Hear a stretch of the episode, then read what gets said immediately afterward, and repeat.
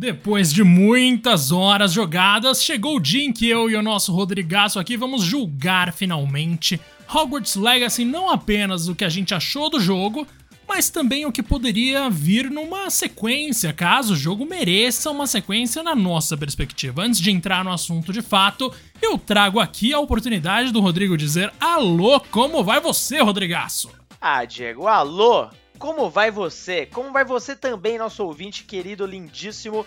Chegamos aqui numa sexta-feira, como prometido, hein, Diagaço? Três episódios essa semana. Três. Essa semana tá bombando, hein? Pelo amor de Deus. Inclusive, ó, não esquece de escutar o anterior, que é fantástico.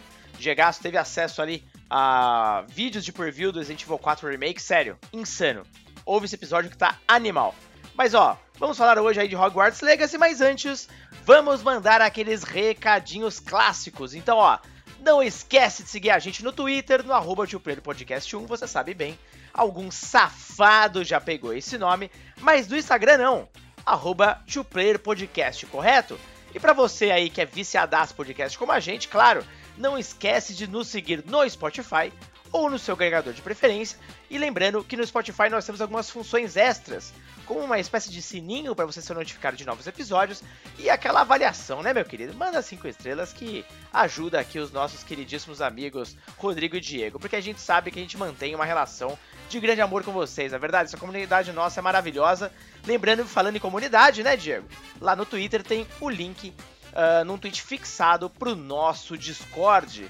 Estamos de volta, estamos de volta. E Diego, Vamos falar desse jogo que, cara, a gente sabe, cercado de polêmicas também, né? Não só uh, temos o jogo em si, porém, tudo que permeia aí a, a, existência de Harry Potter como um todo, né? Esse jogo que, uh, pela primeira vez, acho que a gente tem aí um, vamos dizer, um AAA de fato, né, cara? Uh, talvez que o fã sonhava. Sim.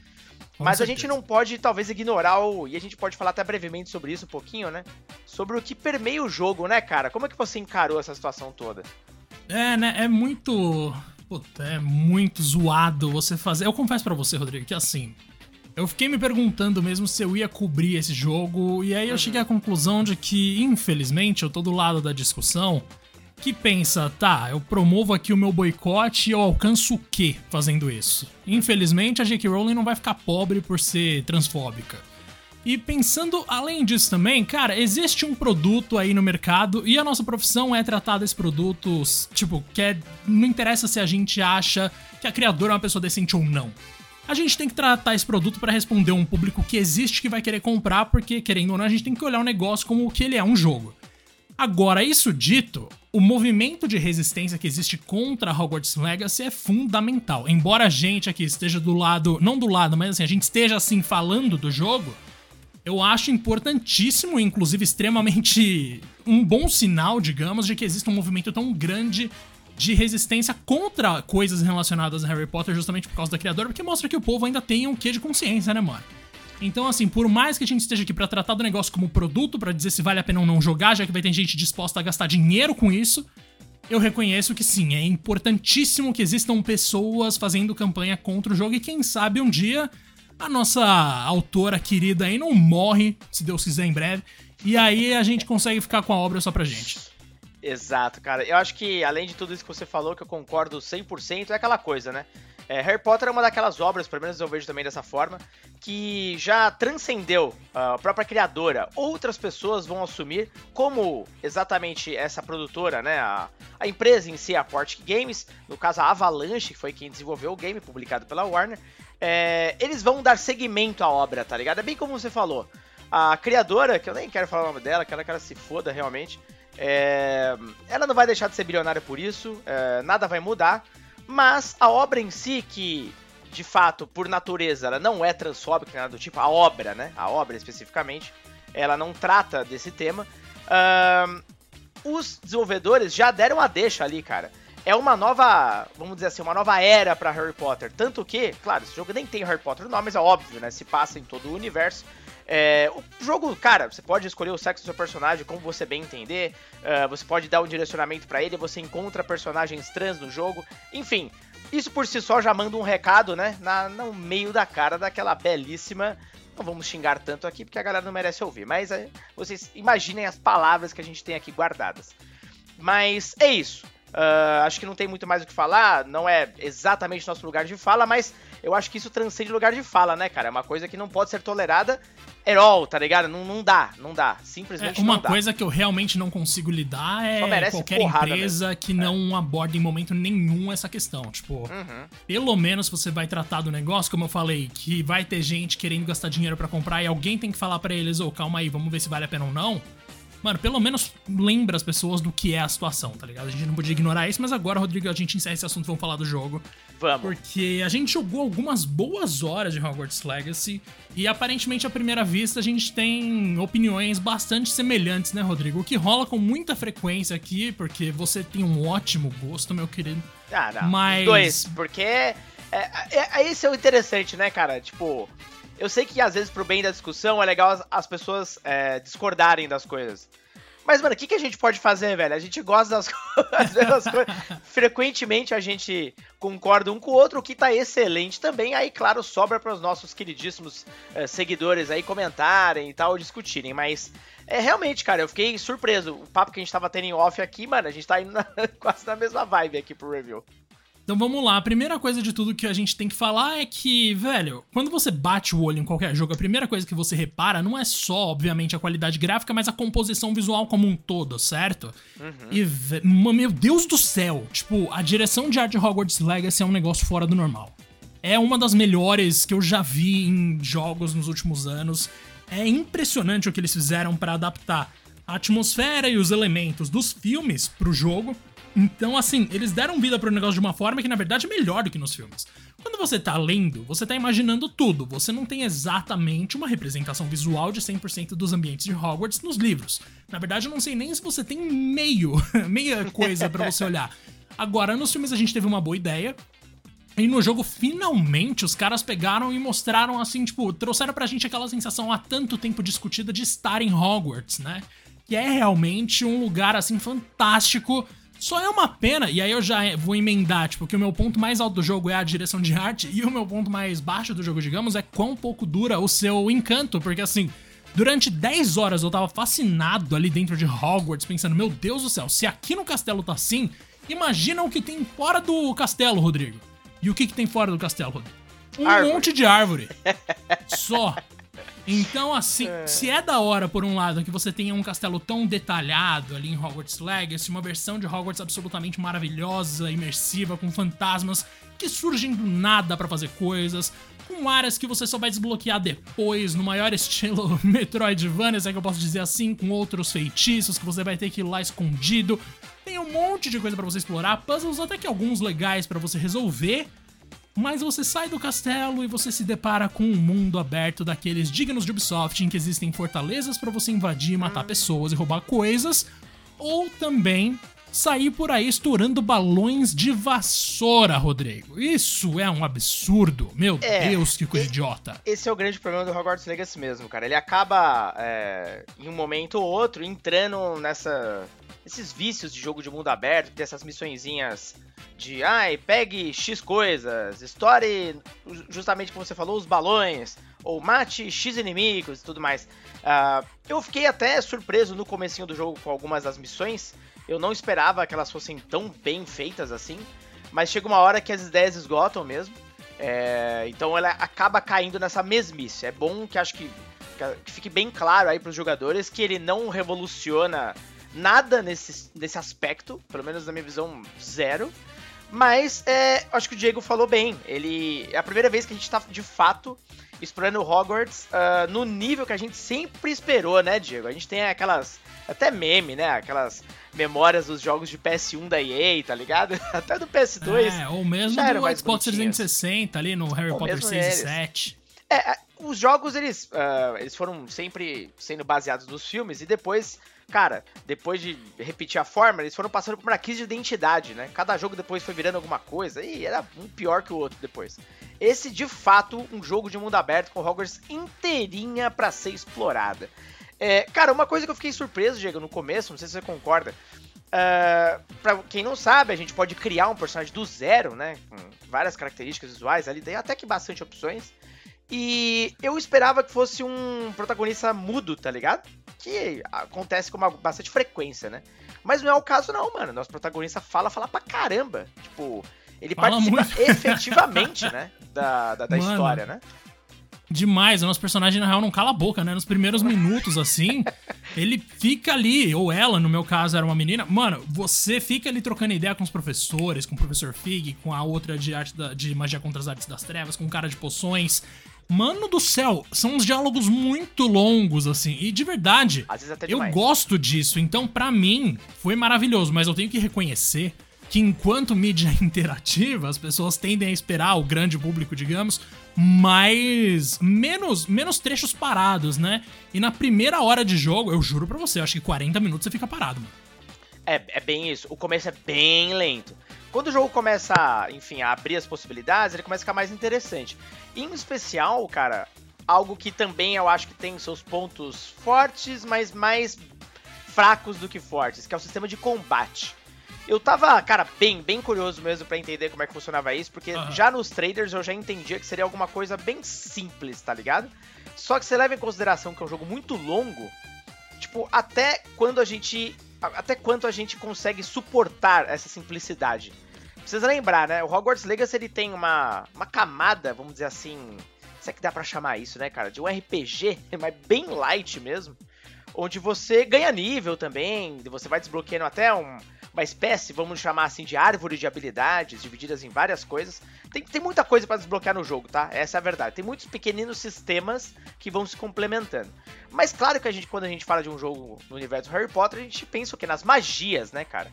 E. Uhum. Basicamente, para você aprender as magias, você uh, tem que cumprir algumas missõezinhas, aí entra de novo nessas missõezinhas chatíssimas de, de jogo de mundo aberto, cumprindo, em geral, exercícios para os professores, e aí esse professor, é, não é sempre assim, né? Tem outros métodos ali para você aprender outras magias. Uh, ele te ensina a magia em questão. Geralmente ela envolve você participar de um minigame super simples, onde você com o analógico vai meio que desenhando um caminho como se fosse o um movimento da varinha, apertando os botões ali na ordem para poder completar o ciclo né, do aprendizado da magia. Um, dito isso, as magias podem ser usadas para ação, né, para ataque e tudo mais, defesa também, por que não? E para resolver alguns puzzles. Cara, vou te falar, eu já tinha visto muitas críticas sobre o sistema de combate, que ele é chato e tal. Mas, cara, depois de. tô com. Acho que quantas horas de jogo? Mais de 20 horas por aí. Eu não, não tô perto do fim e tal, mas, cara, a gente já jogou o suficiente ali. É, eu não achei tão geoativo, não, cara. Achei gostosinho, sabia? Apesar que dá para ficar obviamente repetindo bastante ali. O R2, então você espanca ele. Uhum. Mas, no geral, e até para um jogo que você pensa que pode ser até mais acessível, Harry Potter e tal, não pode ser uma coisa tipo hiper complexa, tá ligado? Tem que atender a todos os públicos. Eu achei que eles acharam boas soluções, sabia? É, eu fico dividido, Rodrigo. Tipo, digamos assim, ó. Eu gosto muito de como funciona o esquema ali de você poder alternar entre diferentes grupos de magia, né? No caso, eu tenho quatro, eu imagino que é o limite. E aí uhum, você tem exatamente. ali R2 esquerda, você tem X feitiços. Você vai programando os grupos de quatro feitiços conforme a sua necessidade, conforme a sua estratégia. É um sistema de personalização de arsenal muito interessante. Mas em que situações você usa de fato esse arsenal? Nas lutas contra inimigos, evidentemente, ou enquanto você tá resolvendo algum enigma, mas os enigmas no geral, como eu falei aqui, tem um outro que é legalzinho, mas no geral é bem é bem assim, bobinho, pra né? criança, né? Tipo, é, qualquer um bobinho. consegue resolver em questão de segundos. Uhum. Agora, os combates em si, o que, que me incomodou? É tudo muito parecido, sabe? Uhum. Então, assim, ou você vai enfrentar uma horda de duendes que se comportam de maneiras muito similares, a não ser pela barreira que eles usam para proteger para se proteger de determinados tipos de feitiço, ou você vai enfrentar o pessoal lá dos feiticeiros mais macabro do mal e tal, que também vão ser sempre iguais, a não ser por um que é um pouco mais forte e pelo tipo de escudo que cada um vai ter para banir outros tipos de feitiços de ataque.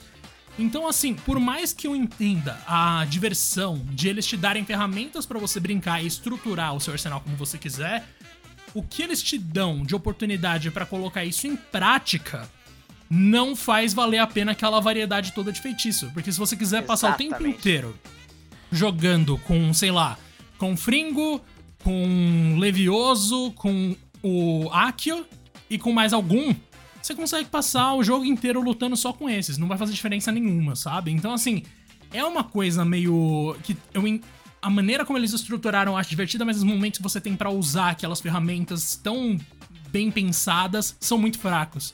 É. Faz parte, né, Rodrigo? Infelizmente não dá pra ganhar todas. Não dá, a... não dá. E, e, e, esse é o ponto, só pra complementar, Gegas, eu concordo 100% contigo. E realmente, esse é o ponto mais fraco da parada. Cara, com poucas horas de jogo, eu meio que descobri uh, o conjunto de magias ideal ali, pelo menos para mim, pro jogo uh, que eu não fico uh, em desvantagem em nada, literalmente, com o conjunto que eu fiz. E apesar de eu testar uma ou outra de vez em quando, só pra ver a graça da coisa, de ver o que acontece e tudo mais, eu acabei voltando para aquele primeiro quarteto e nunca mais troquei, tá ligado? E tipo, o máximo que acontece é, ah, alguns inimigos, eles têm uma aura, né, uma defesa ali que muda de cor, e essa cor, ela te dá um sinal ali visual de magias que você pode usar para ter vantagens contra eles, tá ligado? Mas uhum. assim, não, não muda muito, né? É basicamente isso. O Protego que você tem sempre, você pode se defender, ou quando aparecem aqueles sinais amarelos, que é tipo um sinal de atenção, que você vai ser atacado, se você aperta no momento certo, você uh, reflete aquele ataque, né? E pode ter um contra-ataque. Mas é basicamente isso, né? Não, não sai disso, não não sai. Inclusive, esse sistema de contra-ataque foi uma coisa que eu gostei bastante. Eu adoro contra-ataque. Desde Também, Assassin's mano. Creed 1, Gosto 2. Muito, é. Mano, eu acho muito louco você meter, acertar ali um parry e revidar. É sempre maravilhoso. O problema, que nem a gente falou aqui, é que as, a variedade de situações não é lá tão extensa. E fora disso, na verdade, porque esse é o, isso é o que tem de mais importante de interativo no jogo, né, Rodrigo? Então, assim, uhum. de atividade que você tá fazendo, que é mais que exige ali a proatividade, a ação do jogador, são os combates, e infelizmente é justamente uma coisa que a gente acha que fica devendo.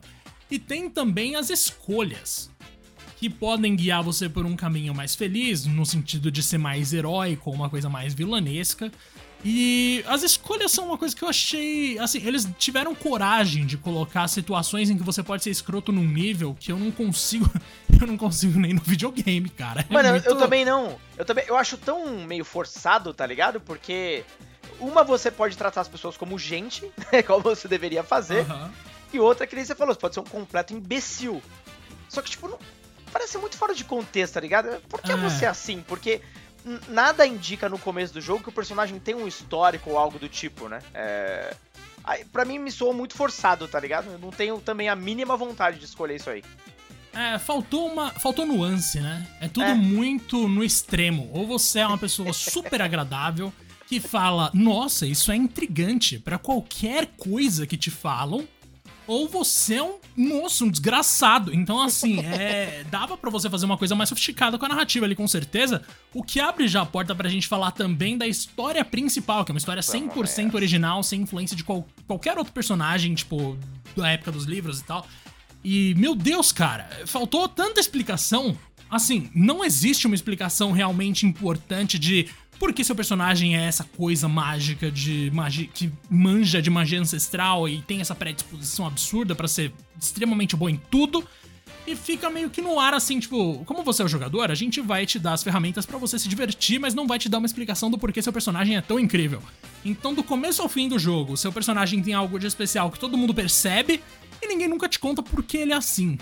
É sempre Sim. uma coisa meio qualquer coisa. E a história é previsível num nível que realmente cansa, né? Não, total, Nossa. total. Já dá pra você ver o que vai acontecer no final. Meu Deus do céu, já assim, no, no meio da parada. E eu concordo contigo. E em nenhum momento eu fiquei convencido realmente que o nosso protagonista é tão especial assim, tá ligado? Porque Exato. ele simplesmente é e acabou. É, é só isso. Uh, até as cenas de abertura e tal, cara, eu achei animal, tipo, visualmente falando de novo, eu acho sensacional. Inclusive, né, vale lembrar, acho que uma das melhores escolhas que eles fizeram foi justamente focar na versão para atual geração, então PS5, uhum. Xbox Series, e depois, né, eles vão lançar as versões para PS4, Xbox One e Nintendo Switch. Então, eles priorizaram para não rolar um caso cyberpunk da vida, né, como a gente já bem sabe. E dessa forma eles puderam usar os recursos, né, Diego, da atual geração de acordo. Não é que Hogwarts Legacy é o jogo mais impressionante assim da geração, não tem nada disso. Mas é fato que ele é um jogo muito bonito sim. É, ainda que eu tô jogando ele no PS5, eu imagino que você também, Di? Eu também, eu também, somos dois. Também você. Cara, tem alguns momentos ali que o frame rate, meu amigo, parece que o jogo ia travar, velho. Parece que o jogo é, ia parece. travar. Tipo. Mas é engraçado, né? Ah. Diga, Pode falar, diga. eu concluo em seguida. Não, só ia complementar que em alguns desses momentos de queda, eu lembro quando eu usava Lumos para iluminar os ambientes. É, teve um momento que eu tava usando Lumos, aí eu fui atacado, não lembro exatamente o momento, enfim, mas. É, e aí eu fui tirar Lumos para contra-atacar. Mano, juro, eu não, óbvio, posso tirar um número da, de qualquer lugar aqui, mas parece que o frame rate foi de tipo pra, pra 10, tá ligado? Um negócio bizarro, bizarro. Aí depois ele ficou normal, mas vira e mexe tem essas, essas inconsistências. Não, e não bastassem essas, tem as inconsistências de luz também. É engraçado, uhum. porque é um jogo lindo, que nem a gente falou. O Rodrigo falou que pra ele não é um dos mais bonitos da geração, mas pra mim é. Tipo, assim, eu só coloco abaixo de Elden Ring do que eu joguei esse ano e ano passado. Uhum. E, velho, é, rolam uns momentos que não tem nada a ver. Você tá no ambiente X escuro, certo? Que é basicamente iluminado por vela. Então tem um esquema ali de sombra que é muito específico, particular da iluminação por vela. Aí você sai do castelo e, sei lá, tá no pôr do sol, Rodrigo. Aí metem um filtro verde e o pôr do sol some. tipo, do nada. É muito bizarro, mano. Parece que eu tô mexendo com as cores no modo fotografia de Ghost of Tsushima, tá ligado? Então, assim, é... eles não tomaram alguns cuidados, mas já que a gente tá falando mal aqui do jogo há um tempo já, talvez valha a pena a gente ressaltar o seguinte: apesar de tudo isso, se tem uma coisa que me fez pagar um pau para qualquer ângulo de Hogwarts Legacy, foi a viagem à vassoura. Ou a viagem Sim. montada de bichinho. Cara, Nossa, a montada então? Putz, cara. Aquilo é mágico de fato. Piro, Nossa, piro. quando você dá. A primeira vez que eu fui dar aquela volta lá com a vassoura, junto com o menino na aula lá de vassouras. Nossa. E eu fiquei Aquela, olhando pro castelo. Aquilo é Nossa, é aquilo é surreal, assim. Aquele eu fui é transportado é para outro mundo durante alguns uhum. minutos e eu não queria sair de lá, Rodrigo. E além disso, eu vou falar para você que, assim, embora a relação com os NPCs pudesse ser mais bem trabalhada, eu curtiria muito se fosse um esquema meio Scarlet Nexus, que você, tipo, pode ir conquistando níveis de amizade com as pessoas numa, de uma maneira Nossa, mais assim nivelada. Mano, os personagens são muito simpáticos, velho. Isso acho muito. que contribui pra gente não querer ser escroto com eles. O Sebastian tem a melhor história do jogo inteiro. Sim. Então, assim, a melhor quest do jogo tá longe de ser alguma coisa relacionada à história do Sebastian. Mas vários outros personagens que você encontra pontualmente, que nem a menina das bexigas da Corvinal, mano, você simpatiza, sabe? É uma coisa divertida. Ao contrário dos que você encontra no mundo aberto, que já são bem mais qualquer coisa, né? Então, mano, os que você encontra ali de alunos de outras casas é um negócio muito divertido. Você realmente parece que tá construindo um grupo de amizades, mas é uma pena que nunca vai tão pra frente assim esse negócio, essa parte da jogatina. Não, isso é verdade. O carisma, mas o carisma realmente é alto. Eu acho que o meu único ponto que eu tava falando até ainda do, do visual, e tá linkado justamente com os personagens, é que, ainda que, cara, os modelos, as texturas, cara, tudo é, é realmente lindo. É, eu tava até falando com o Jim Off, né, que, cara, tem salas enormes, até em dungeons, que você explora, sei lá, por 5 segundos. Mas, uhum. velho, você não encontra outra sala igual aquela. E o nível de detalhe da parada é insano insano. Salas espelhadas, um negócio espetacular. Mas a única crítica minha, e acho que a maior na real aqui, vai para na hora que você vai ver a animação dos personagens, nas falas deles, tá ligado? A, a, a animação dos rostos de alguns. Não, não, parece que eu tô morto por dentro, velho. E, e, é bizarro. é bizarro porque a modelagem deles, tudo, é muito legal. Só que, cara, faltou, sei lá, tempo para animar esses caras, não é possível, tá ligado? E varia, inclusive, muito esse nível de animação porque o nosso protagonista ou a protagonista, enfim, é, tem uma animação bacana. Uh, os personagens principais da trama, de fato, eles também têm uma animação ali superior. Mas você sai de qualquer um desses personagens, mano, e você vai ver a conversa desses caras, nossa senhora. Aí, não vou dizer que é exatamente um show de horrores, mas, mas é feio, mano. Não é legal, é não. É feio demais. Nossa, tem umas screenshots muito engraçadas, mano. Que é uns personagens com a boca abertona, uns personagens que estão com a sobrancelha toda zoada. Sempre que eles tentam parecer felizes demais ou constrangidos, qualquer Nossa. sentimento um pouco mais realmente forte, vira uma caricatura. E também vira. o nosso protagonista, por incrível que pareça, logo no começo do jogo, a primeira coisa que você bate o olho e pensa, meu Deus, o que, que é isso? é quando ele fica sorrindo pro professor Fig, sabe? Quando eles ah, estão entrando mano. no carro. É muito feio, mano. É horrível. Não, é, é, é, é, podre, é podre. Assim, gente, em, pra efeitos comparativos, não é nível Forspoken, tá? É, ah, pelo não, não, amor é. de Deus. Mas deixa a desejar. Ainda mais levando em consideração todo o resto do visual do jogo. Mas é, você falou da vassoura, cara.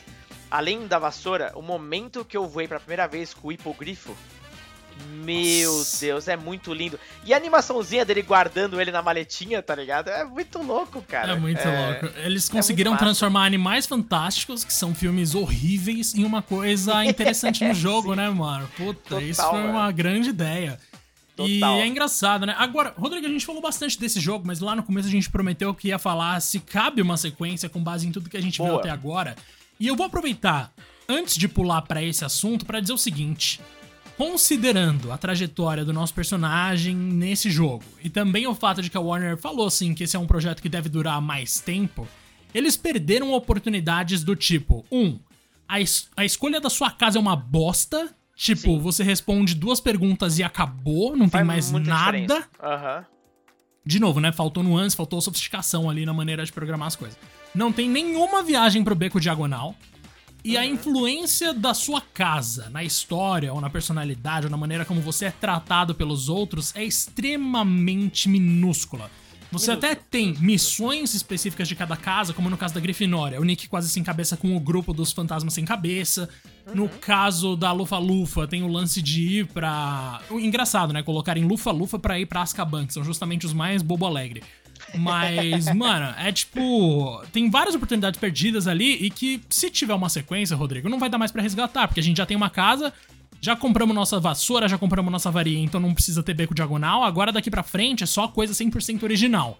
E justamente na história principal, que é 100% original, foi onde a gente viu os maiores problemas ali em termos da experiência a longo prazo. Então, o que, que poderia melhorar, Rodrigo, pra gente ter um Hogwarts Legacy 2 ou um Hogwarts Epic, alguma coisa assim, que fosse superior ao primeiro. Para mim é, é, só corrigir tudo que a gente falou aqui, mas eu queria não ser tão abrangente assim, Rodrigo. Cara, eu acho que eles têm duas opções aqui, quando você tocou na, na parte da escola. Um, fazer mais ou menos estilo Mass Effect, tá ligado? Que você, ao começar o segundo jogo, se você jogou o primeiro, ele puxa essas escolhas, tá ligado? E isso uhum. pode afetar, levando em consideração que a gente vai estar com o mesmo protagonista. É, isso traz e tal, não sei se isso vai ser uma trilogia, sei lá o tamanho desse projeto, porque a gente sabe, né? Game vendeu, cara, 12 milhões de cópias em pouquíssimo tempo. Assim, é, é óbvio que vai ter sequência, tá ligado? Isso, isso não tem a dúvida. Mas, ou eles podem uh, simplesmente é, tornar, uh, tratar esse jogo como um jogo, um começo, meio e fim, mas tudo que permeia ali a história, ela pode passar, sei lá, anos depois com outros personagens, tá ligado? Não sei. É, eu gostaria da primeira opção, que é carregar ali o nosso personagem e levar isso até o fim dessa possível, desse possível arco, tá ligado? Ou para quem não jogou o primeiro, é, o cara pode fazer escolhas aqui e ali, como Mass Effect também. Que, que deixava você fazer algumas escolhas no comecinho ali, para poder impactar, como se você tivesse jogado o primeiro, vamos dizer assim, para depois impactar no seu gameplay. Acho que isso já seria legal. Segundo, uh, a crítica maior nossa aqui, dá mais, uh, mais nuances, mais contexto, mais, mais peso da história do nosso personagem. Realmente acho que faltou isso. E, cara, explorar um pouco melhor aquela área fora de Hogwarts, né, cara? Que uh, no começo é bem gostoso de explorar, é legal e tal, mas no fim das contas acaba sendo bem repetitivo e assim, não tem muitos motivos incríveis para você explorar o mundo aberto, tá ligado? Não, você não vai ficar tão surpreso assim. Claro que eu não espero nada a um nível Witcher da vida, mas uh, acho que a gente já pode esperar algo muito melhor de jogo de mundo aberto hoje em dia, né, mano? Com certeza, pô. Mas é, sabe o que, me, o que me mata em jogo de mundo aberto? Agora eu vou fazer um desabafo breve aqui, que é o seguinte. Mano, para você fazer, para você tornar qualquer missão secundária especial, você só precisa criar texto decente. É uhum. só isso. O que torna as missões paralelas de The Witcher interessantes não é a atividade. A atividade é você ir lá matar monstrinho ou fazer uma escolha aqui e ali. O que conta mesmo é como você é apresentado, situado naquela coisa. Como te levam para lá. É como conquista, como tipo, como aproxima a história daquela atividade que você saiu do seu caminho para fazer, sabe? Eu não sei se você concorda uhum. comigo, mas mano, é como eu vejo. E é fácil de acertar isso, mano. É possível. Não, é, é, tão fato que você falou que, cara, o próprio sistema de combate do The Witcher é fraquíssimo, tá ligado? Mas Sim, a gente super se importa com os personagens, a gente fica chocado com alguns acontecimentos, toda hora a gente é surpreendido, né? E é um tipo de mundo aberto, ainda pegando o Witcher de exemplo, que, cara, é uma delícia você explorar, velho. Você vai indo, toda hora você é surpreendido com alguma coisa e o. Vamos levar em consideração, né? O mundo aberto do The Witcher é muito maior que do Hogwarts Legacy, tá ligado? Então. É. é... é. Só que, cara, no modo geral, eles já têm uma base extremamente sólida, tá ligado? Gostaria de ver também algumas uh, mudanças aí em sistema de combate, principalmente, talvez uma complexidade maior, mas eles já têm uma base muito boa, mano. E queria ver também mais atividades paralelas divertidas, tá ligado? Alguns minigames essas e tal. A gente não tem, obviamente, por exemplo, quadribol lá. O jogo tem uma desculpa boa, inclusive, né? Que, uh, se não me falha a memória, né, Gegasco? Alguns alunos tinham se machucado, algo do tipo. E aí o quadribol tava temporariamente. tinha sido temporariamente cancelado, não é isso? Sim. É Sim, é isso. Jogo, e né? é, é. é legal que, tipo, conforme o tempo passa, na verdade, você descobre que as pessoas, no plural, que o diretor tinha falado que tinham se machucado, eram, na verdade, uns bruxos puro sangue, porque aquele diretor é um racista e esse uh -huh. menino se machucou e por causa disso agora não tem quadribol.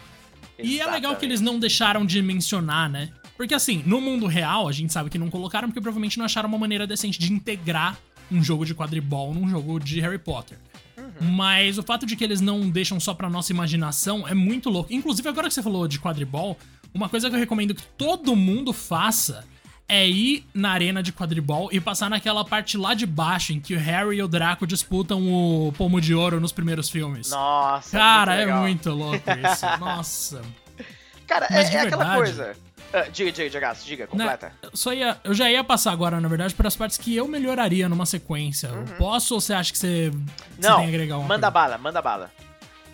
Então vamos lá. Uma coisa que sempre me incomoda em toda a história de fantasia é colocar humanos contra criaturas. Foi uma coisa, inclusive, que eu comecei a achar uma bosta na Marvel, que começou lá nos Eternos, e agora, sempre que rola alguma luta, basicamente, é um ser humano contra uma criatura não humana. Sendo que seres humanos são os bichos mais complexos da natureza, os personagens mais complexos somos nós, tá ligado?